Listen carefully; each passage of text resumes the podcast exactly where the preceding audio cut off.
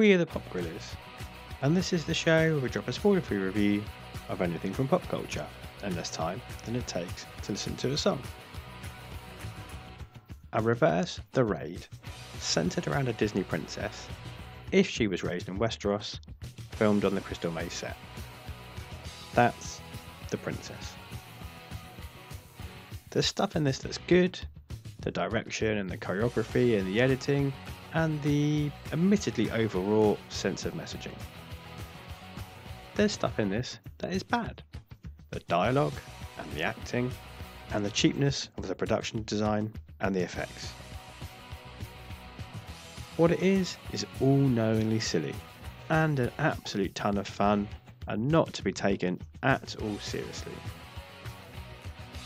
Joey is king. What I can't work out is why she hasn't been cast alongside Elisabeth Moss yet, as either her sibling or her offspring or whatever works. Those two together on screen would be absolute dynamite. The Princess is currently available to stream in the UK via Disney Plus. Make sure you subscribe, because you never know when the Pop Guerrillas will strike next.